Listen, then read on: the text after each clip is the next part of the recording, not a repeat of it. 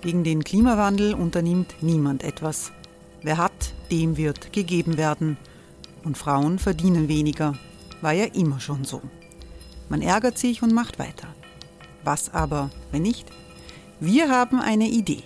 Die Falter Arena macht die Bühne frei für Menschen und Projekte, die das Land verändern.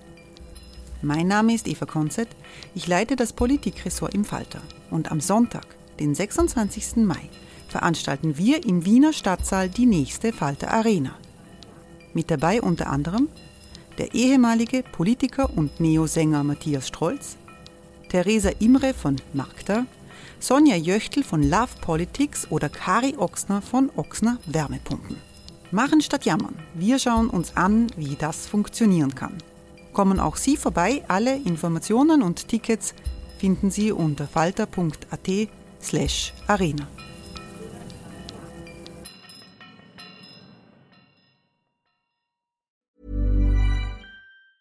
Hey, it's Ryan Reynolds, and I'm here with Keith, co star of my upcoming film, If, only in theaters, May 17th. Do you want to tell people the big news? All right, I'll do it. Sign up now and you'll get unlimited for $15 a month in six months of Paramount Plus Essential Plan on us. Mintmobile.com slash switch. Upfront payment of $45 equivalent to $15 per month. Unlimited over 40 gigabytes per month. Face lower speeds. Videos at 480p. Active Mint customers by 531.24 get six months of Paramount Plus Essential Plan. Auto renews after six months. Offer ends May 31st, 2024. Separate Paramount Plus registration required. Terms and conditions apply if rated PG.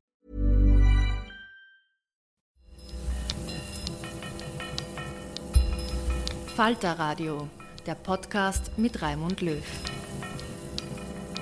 Sehr herzlich willkommen, meine Damen und Herren, im Falter. Vom Neuen bewegt ein Freihandelsvertrag der Europäischen Union die Gemüter. Es geht um Mercosur. Der Mercosur, das sind vier lateinamerikanische Staaten, Brasilien, Argentinien Uruguay und Paraguay. Äh, es sollen Zölle gesenkt werden. Es soll mehr Möglichkeiten geben, argentinisches, brasilianisches Rindfleisch in Europa zu kaufen. Und die Lateinamerikaner sollen mehr europäische Autos angeboten bekommen. Das ist die Grundidee. Äh, die Auseinandersetzung um Freihandel, was das bedeutet für die Wirtschaft, was das bedeutet fürs Klima, ist voll entbrannt. Es sind ein bisschen ähnliche Fronten wie bei CETA, dem Freihandelsvertrag mit Kanada, oder TTIP, dem Freihandelsvertrag mit den USA, der nicht zustande äh, gekommen ist. In Österreich sind fast alle Parteien dagegen, haben sich das, äh, dazu schon ausgesprochen, mit Ausnahme der NEOS. Wir wollen die Hintergründe in einer Runde von Wirtschaftsexperten mit unterschiedlichem Hintergrund beleuchten. Ich begrüße sehr herzlich den Welthandelsexperten der Österreichischen Industriellen Vereinigung, Igor Sekardi. Guten Tag. Guten Tag. Ich freue mich, dass Eva Deschöffi gekommen ist von der Arbeiterkammer Wien. Hallo. Und ich begrüße den Ökonomen und Weltwirtschaftsexperten Hanno Lorenz von der Agenda Austria. Die Agenda Austria ist ein wirtschaftsnaher Think Tank und ich freue mich, dass der Blogger und Ökonom äh, Kurt Bayer gekommen ist. Willkommen, Kurt. Guten Tag. Kurt Bayer war Direktor der Europäischen Entwicklungsbank in London, war in der Weltbank in Washington äh, aktiv. Äh, Herr Bayer, könnte man nicht sagen, es gibt eine Tendenz zum Protektionismus in der Welt. Donald Trump will überall Handelskriege entfachen und Zollbarrieren äh, hochfahren. Warum gibt es da so viel Widerstand, wenn die Idee ist, die Europäer sollten gemeinsam mit den Lateinamerikanern gegenhalten? Also äh, ich finde, das ist das einzig Positive an diesem Vertrag, dass es geopolitisch eine Öffnung oder eine Offenhaltung Europas gegenüber anderen Weltregionen zeigt. Äh, ich glaube nur, dass dieser Vertrag eben äh, problematisch ist und wahrscheinlich also nicht insgesamt gesehen, glaube ich, zur äh, Wohlfahrt der Bevölkerungen beitragt. Ganz kurz dazu vielleicht.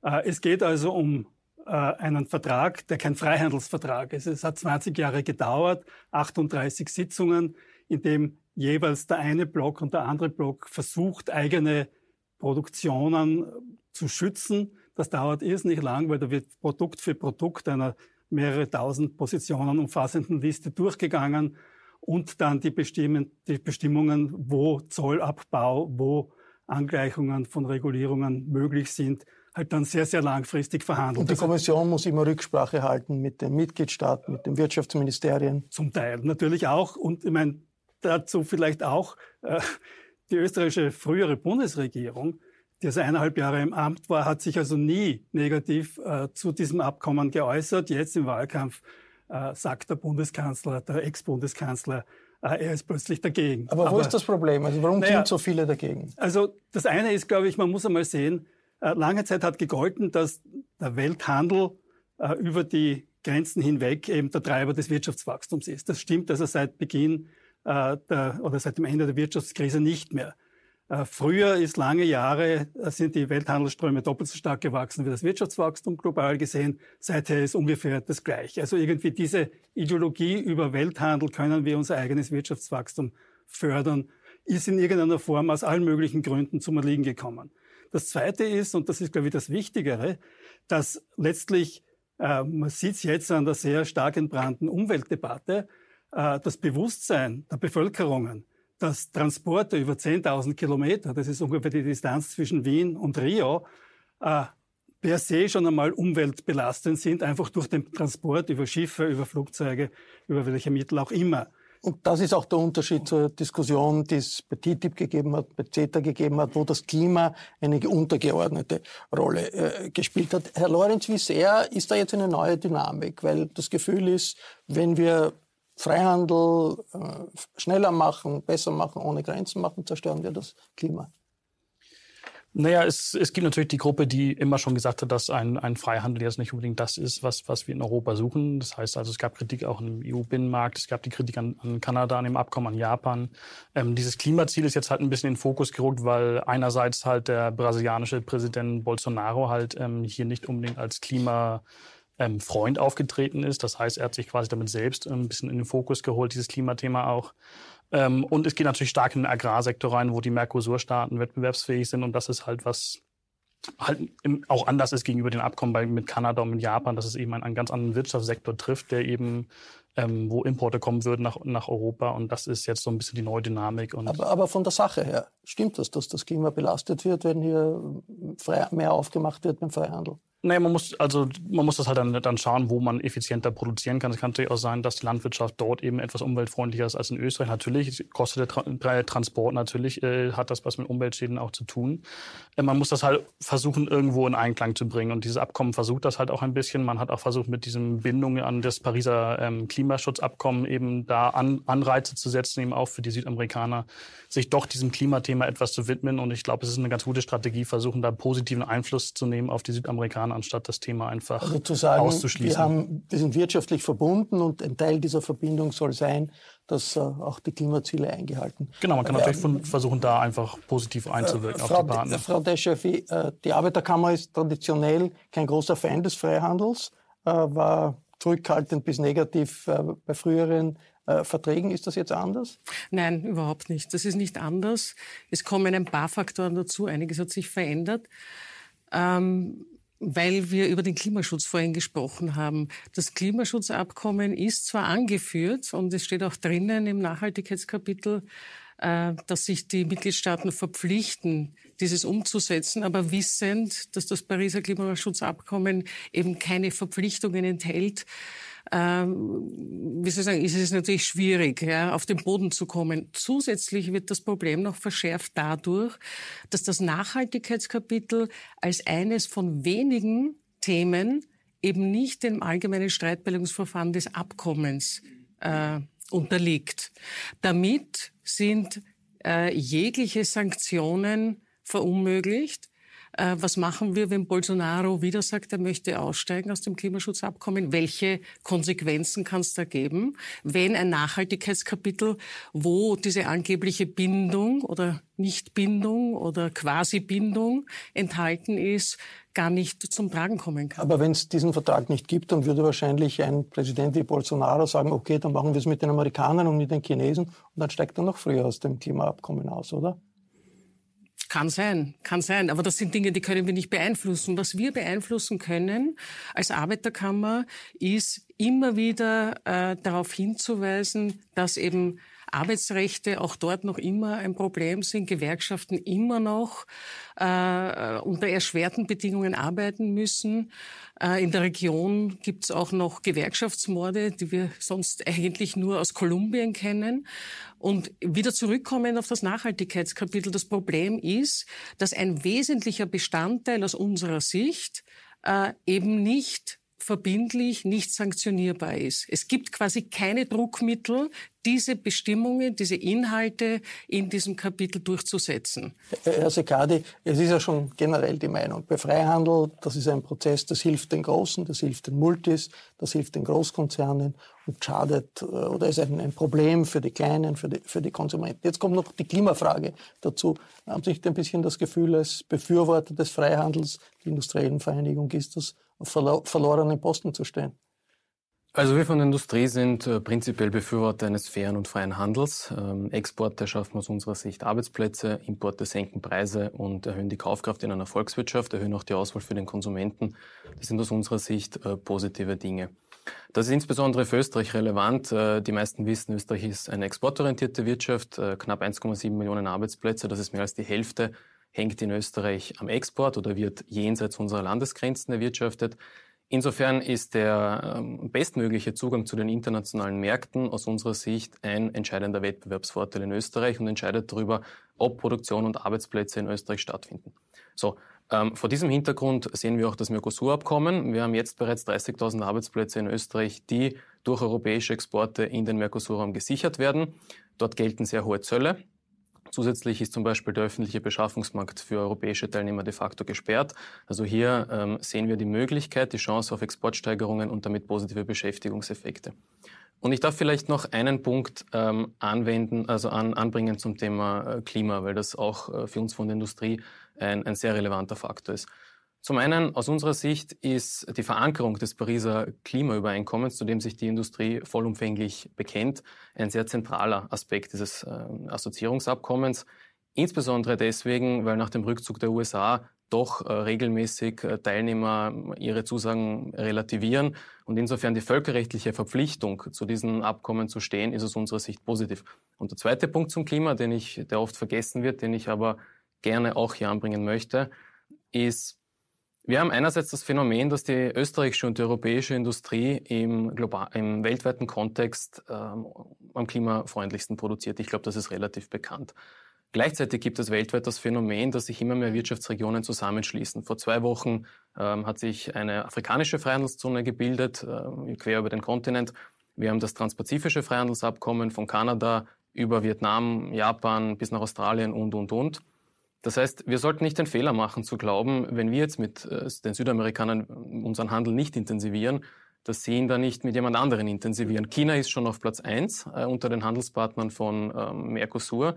Bedeutet, ähm, das ist nicht nur eine Wettbewerbsfrage für die österreichische Industrie, weil dann sprich eine Produktion und Warnströme woanders sich hin verlagern, sondern es ist auch eine Frage für den, global, für den weltweiten Umwelt- und Klimaschutz, denn dann wird eben dort mehr produziert, wo die Standards nicht so hoch sind, Stichwort Asien, und äh, das ist aus, damit ist aus unserer Sicht dann niemandem geholfen. Die Kommissarin Malmström, die das verhandelt hat für alle 28, sagt, das ist eine Chance, europäische Standards zu exportieren äh, nach Brasilien, nach, nach Argentinien. Die soll man nicht auf die soll, man nicht aufgeben, weil sonst exportieren andere ihre, ihre Standards und das wird weder dem Klima nützen noch den sozialen Rechten der Menschen, Menschen dort. Ist das nicht ein starkes Argument, Kurt Bayer? Das ist ein gutes Argument, nur lassen wir die Kirche im Dorf.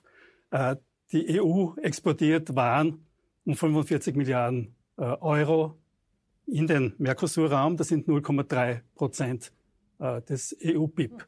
Also es, ist, es geht um sehr, sehr kleine Dinge natürlich im Einzelfall äh, deutlich wichtig. Aber äh, ich frage mich politisch jetzt, wenn äh, der Herr Bolsonaro äh, die Amazonas-Regenwälder innerhalb oder auch aufgrund der eigenen Widerstände im Land geöffnet hat für Säueranbau für große Wiener. Ja gut, aber das ist auch von Lula schon verhandelt worden. 20 Jahre lang gibt es Herrn Bolsonaro auch. noch nicht. Aber, aber es ist, glaube ich, deutlich verstärkt. Und Bolsonaro ist natürlich, sagt ihm auch, er wird also möglicherweise aus dem Pariser Klimaabkommen aussteigen. Also die Frage, wie groß der europäische Hebel sein wird, europäische Umweltstandards äh, in Brasilien zum Beispiel umzusetzen, also äh, ich glaube, die Absicht ist sehr schön, aber man muss eben schauen, äh, wie wir vorher gehört haben, dass die Durchsetzungsfähigkeiten äh, von Seiten der EU sehr, sehr beschränkt sind, weil die einfach im allgemeinen Abkommen nicht drinnen sind. Also es geht um ganz kleine Größenordnungen und das ist, glaube ich, schon wichtig zu sehen. Was, glaube ich, ganz für Europa wichtiger ist, Europa exportiert ca. 25 Milliarden an Dienstleistungen in den Raum und da kommt nichts zurück.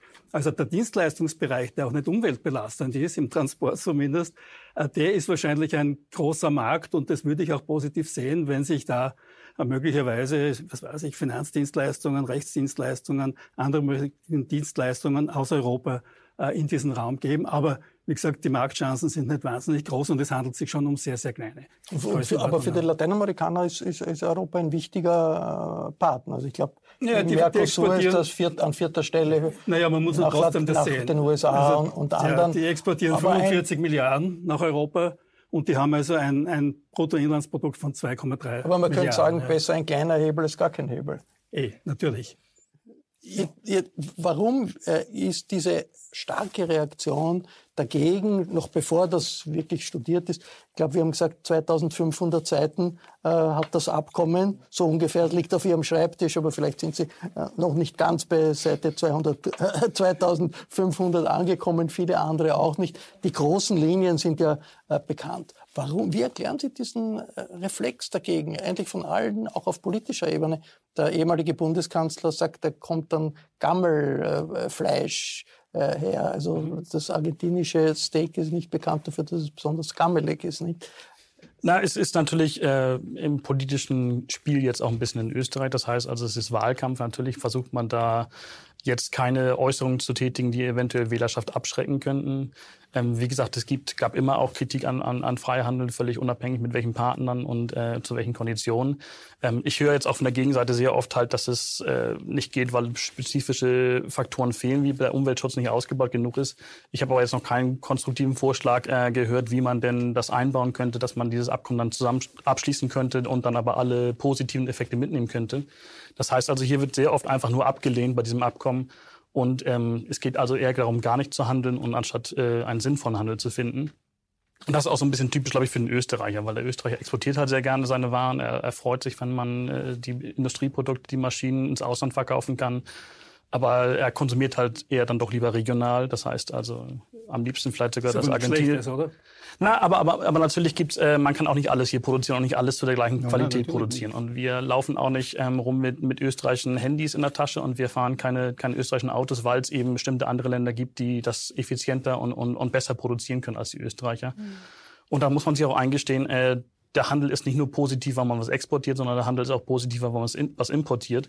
Und in diesem Fall ist es dann halt der Landwirtschaftssektor und da ist halt einfach die Ablehnung relativ groß relativ groß gewesen und ähm, ja, die EU ist halt auch immer das, relativ protektionistisch. Ich meine, wenn, wenn sozusagen die Agrarier sagen, sie wollen das nicht, das ist logisch, dass deren Interesse ist möglichst wenig Konkurrenz äh, und wollen nicht die Konkurrenz ver verstärken. Obwohl die Frau Malmström sagt, das sind ganz, ganz kleine Bereiche. Also das sind, glaube ich, weniger als ein Prozent des Rindfleischkonsums wäre dann äh, offen für, für, für Brasilien und Argentinien und sozusagen, dass die, jeder, der in Argentinien oder Brasilien war, weiß, dass die Steaks dort äh, den Europäischen ganz gut das Wasser reichen äh, können. Und äh, Lebensmittelskandale hat es in Europa auch gegeben. Äh, Frau Deschef, wäre es nicht eigentlich ehrlicher zu sagen, wir brauchen internationale Zusammenarbeit und das sind wirtschaftliche Freiha solche Freihandelsverträge, die über Jahre gehen, sind eine Art von wirtschaftlicher Verbindung. Und das wäre besser, man hätte mehr wirtschaftliche äh, Verbindung, auch wenn es nicht so leicht ist, dort Umweltziele dann durchzusetzen, wie das in Österreich ist oder wie in Europa, wo wir wissen, das auch nicht äh, so leicht, als zu sagen, äh, der Reflex ist, na, eigentlich wollen wir mit denen möglichst wenig zu tun haben. Also es geht hier nicht um Reflexe, jedenfalls nicht bei der Arbeiterkammer. Wir schauen uns schon sehr genau an, was wir kritisieren. Und zwar das seit Jahren. Also wir haben seit Jahren Expertise und da möchte ich auf den Punkt vorhin auch noch zurückkommen. Wieso wird Mercosur so stark abgelehnt? Weil Mercosur im Grunde genommen genau nach der gleichen Masche abläuft wie TTIP, CETA, JEFTA und so weiter. Das heißt, wir kennen die Strukturen schon. Die Kommission lernt dazu. Das finden wir sehr gut. In Teilen Wir haben ja auch etliche Eingaben gemacht, die teilweise berücksichtigt werden.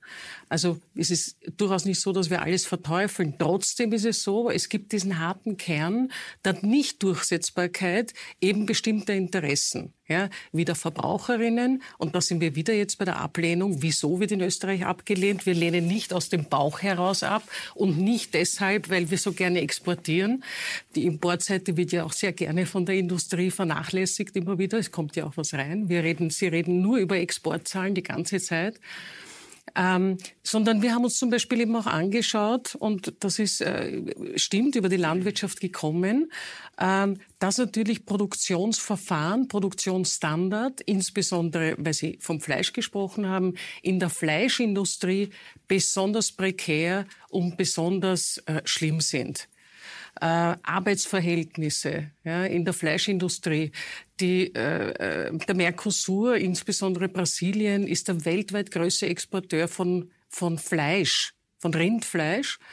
Ähm, und die Wachstumsraten waren in den letzten zwölf Jahren enorm. Ich habe irgendwas von 700 Prozent gelesen. Das muss unglaublich arg gewesen sein.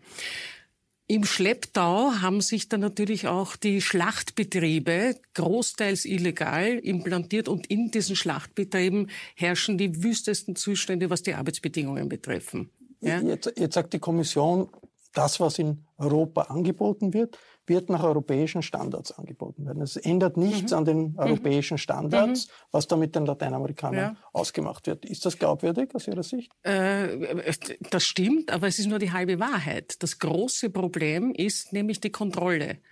Äh, die Kontrolle findet, äh, so habe ich äh, vom, vom Landwirtschaftsministerium erst letzte Woche wieder gehört in einer interministeriellen Sitzung, die Kontrolle findet punktuell statt und das Landwirtschaftsministerium fordert hier auch eine wesentlich engmaschigere Kontrolle. In Verträgen steht vieles. Aber letztlich, und dann sind wir beim eigentlichen Punkt, fehlt es an zuverlässiger Kontrolle. Ausmachen kann man sich vieles, aber die Kontrolle muss ganz engmaschig sein. Wir sprechen hier von Glyphosateinsatz im, im, also im, im größten Ausmaßen in Argentinien, quasi flächendeckend. Äh, in Brasilien werden täglich neue Pestizide zugelassen, teilweise Pestizide, die bei uns schon verboten sind. Denken Sie an Österreich, wir haben jetzt das Glyphosatverbot, das flächendeckende. Wo man nicht weiß, dass, ja. ob das in Europa gilt, weil die europäische Lebensmittelbehörde Das ist eine sagt, andere Geschichte. Aber wir in Österreich, nicht, aber wir in Österreich haben im Parlament kürzlich beschlossen, wir wollen keinen Einsatz von Glyphosat. Und Nahrungsmittel, Lebensmittel sind einfach was sehr Elementares. Das können wir unter keinen Umständen akzeptieren. Es gibt so eine Latte von Pestiziden, die permanent zugelassen werden in Brasilien und Hey, it's Ryan Reynolds, and I'm here with Keith, co star of my upcoming film, If, only in theaters, May 17th. Do you want to tell people the big news?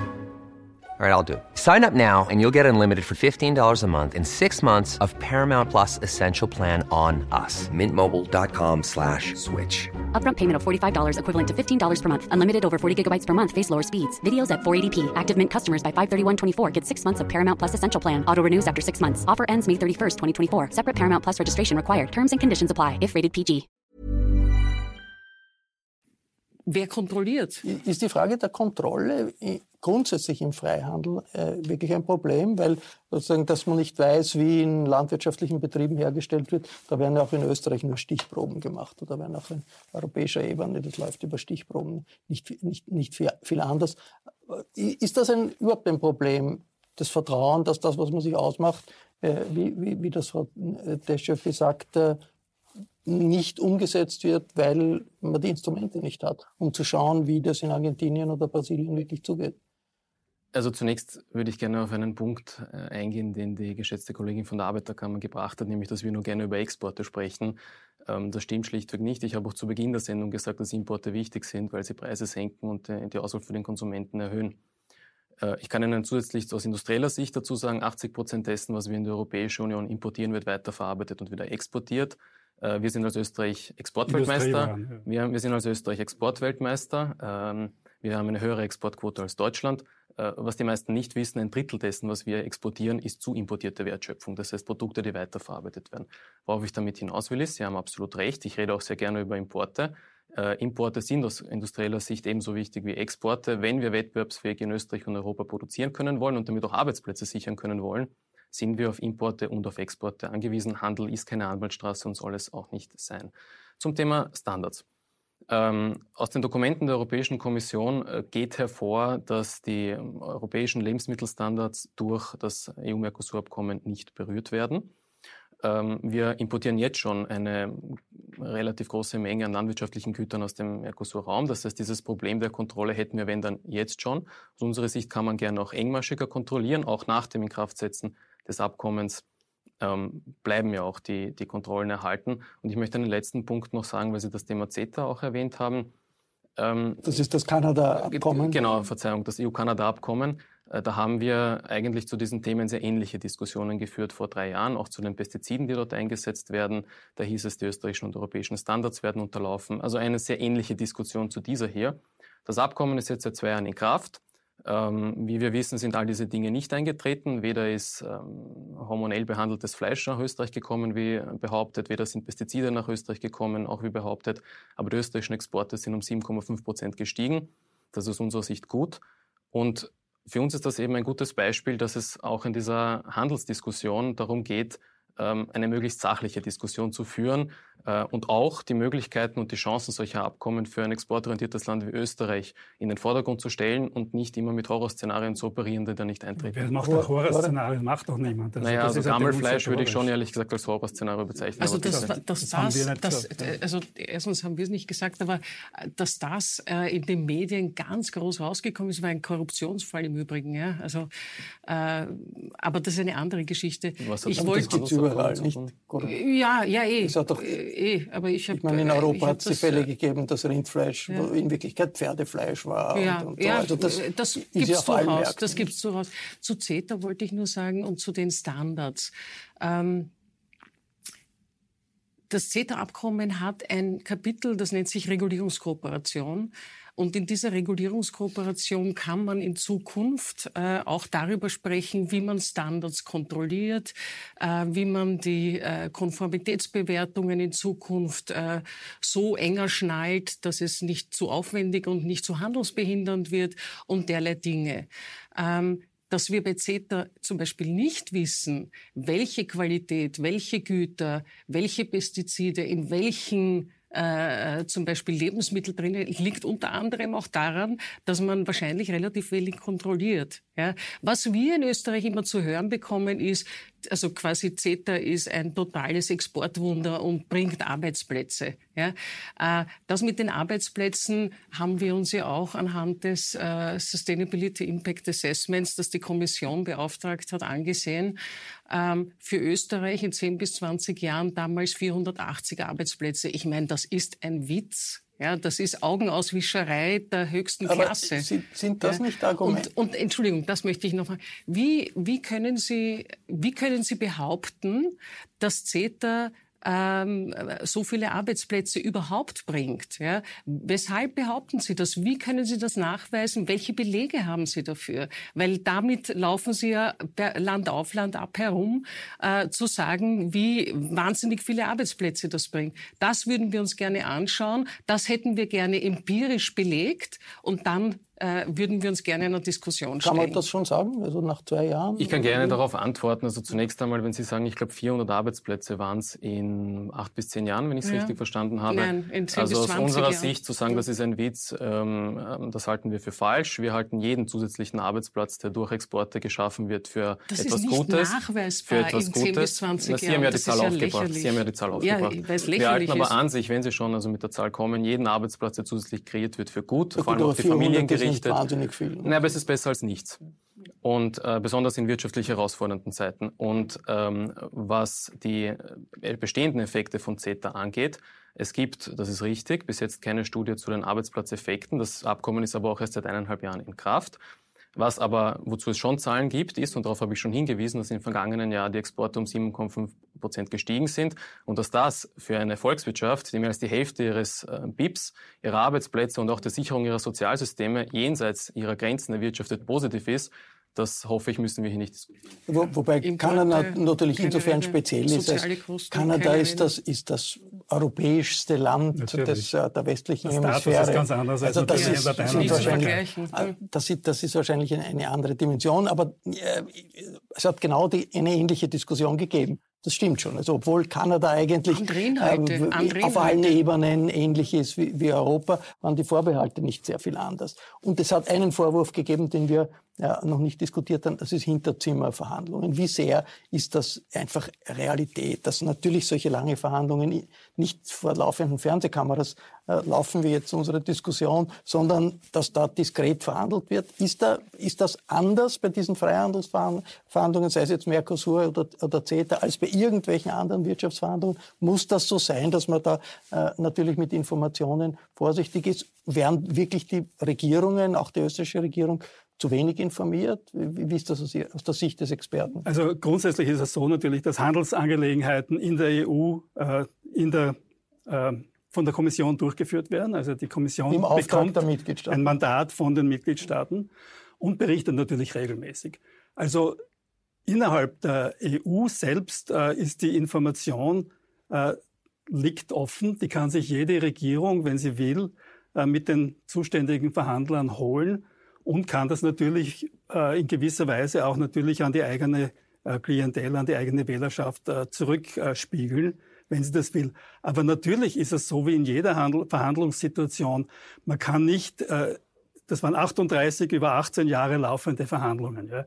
Man kann nicht jeden einzelnen kleinen Schritt äh, ganz grob unter 500 Millionen europäischen Bürgerinnen und Bürgern und 250 äh, Mercosur-Bürgern äh, in der Öffentlichkeit verhandeln. Da gibt es sicher die Notwendigkeit, natürlich einzelne Dinge äh, mit Experten in sogenannten Hinterzimmern, das sind also zwar sehr oft äh, sehr gut besonnte Zimmer und keine Hinterzimmer. Sie waren da auch dabei manchmal, nicht? Immer wieder. Ja, aber nicht bei den Handelsverhandlungen. Ich war bei vielen anderen äh, Dingen dabei. Aber Hinterzimmer muss, ohne Hinterzimmer gibt es wahrscheinlich keine Verhandlungen in keinem Bereich, nicht? Weder in der Politik braucht, noch in der man Wirtschaft. Man braucht natürlich gewisse, gewisse Vertraulichkeiten in bestimmten Phasen, das ist ganz klar, und die werden ja natürlich abgesprochen. Aber haben die, haben die Europäer gelernt, mit der Öffentlichkeit besser umzugehen? Äh, weil das ist ja auch jetzt so, dieser Mercosur, für die meisten Menschen, die haben noch nie davon gehört und plötzlich zack, 2500 Seiten, wer soll das wissen. Ist da etwas in der Kommunikation schlecht gelaufen zwischen der Kommission, den Regierungen und den Bürgern? In diesem speziellen Fall muss man natürlich berücksichtigen, die Verhandlungen haben halt begonnen, bevor es die ganzen äh, Diskussionen um CETA gab, auch medial. Das heißt also, der Ursprung dieses Abkommens oder dieses, der, die Initiierung liegt halt so lange zurück, dass es damals eben diese Verbesserung noch gar nicht also hätte geben können. Lula, vor dem linken das war 1990 hat es begonnen. Genau, was, was aber natürlich... Aber lang über die Zeit des Lula hinaus. Ja, was ja, natürlich schon Zeit. zu beobachten ist, ähm, also die, die Kommunikation der Kommission ist, glaube ich, schon offensiver geworden und dass man versucht, so die Ergebnisse der Handlungs Verhandlungsrunden an die Öffentlichkeit zu spielen. Es ist dann immer auch die Frage, wie interessant das für die Bevölkerung ist, weil dieses Abkommen, was jetzt eben schon seit 20 Jahren verhandelt wird, inwiefern ist jetzt die 35., 36. Runde jetzt interessant für den einzelnen Bürger, ist die Frage.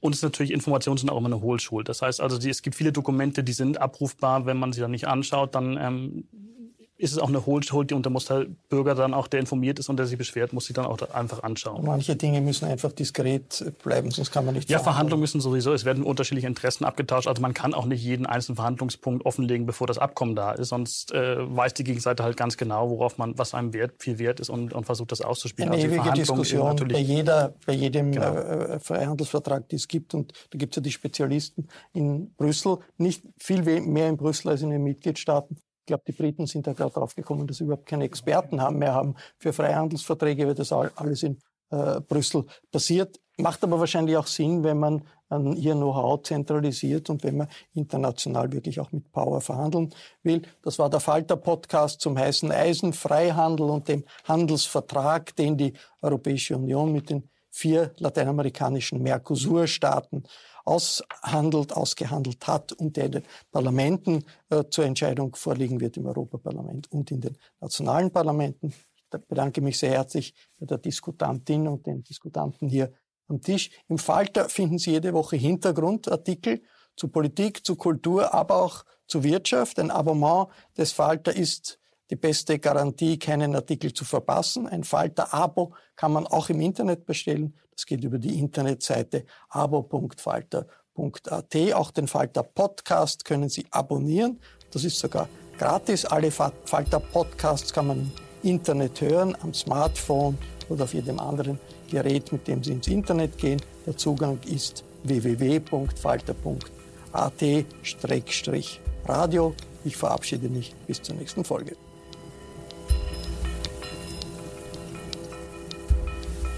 Sie hörten das Falterradio, den Podcast mit Raimund Löw.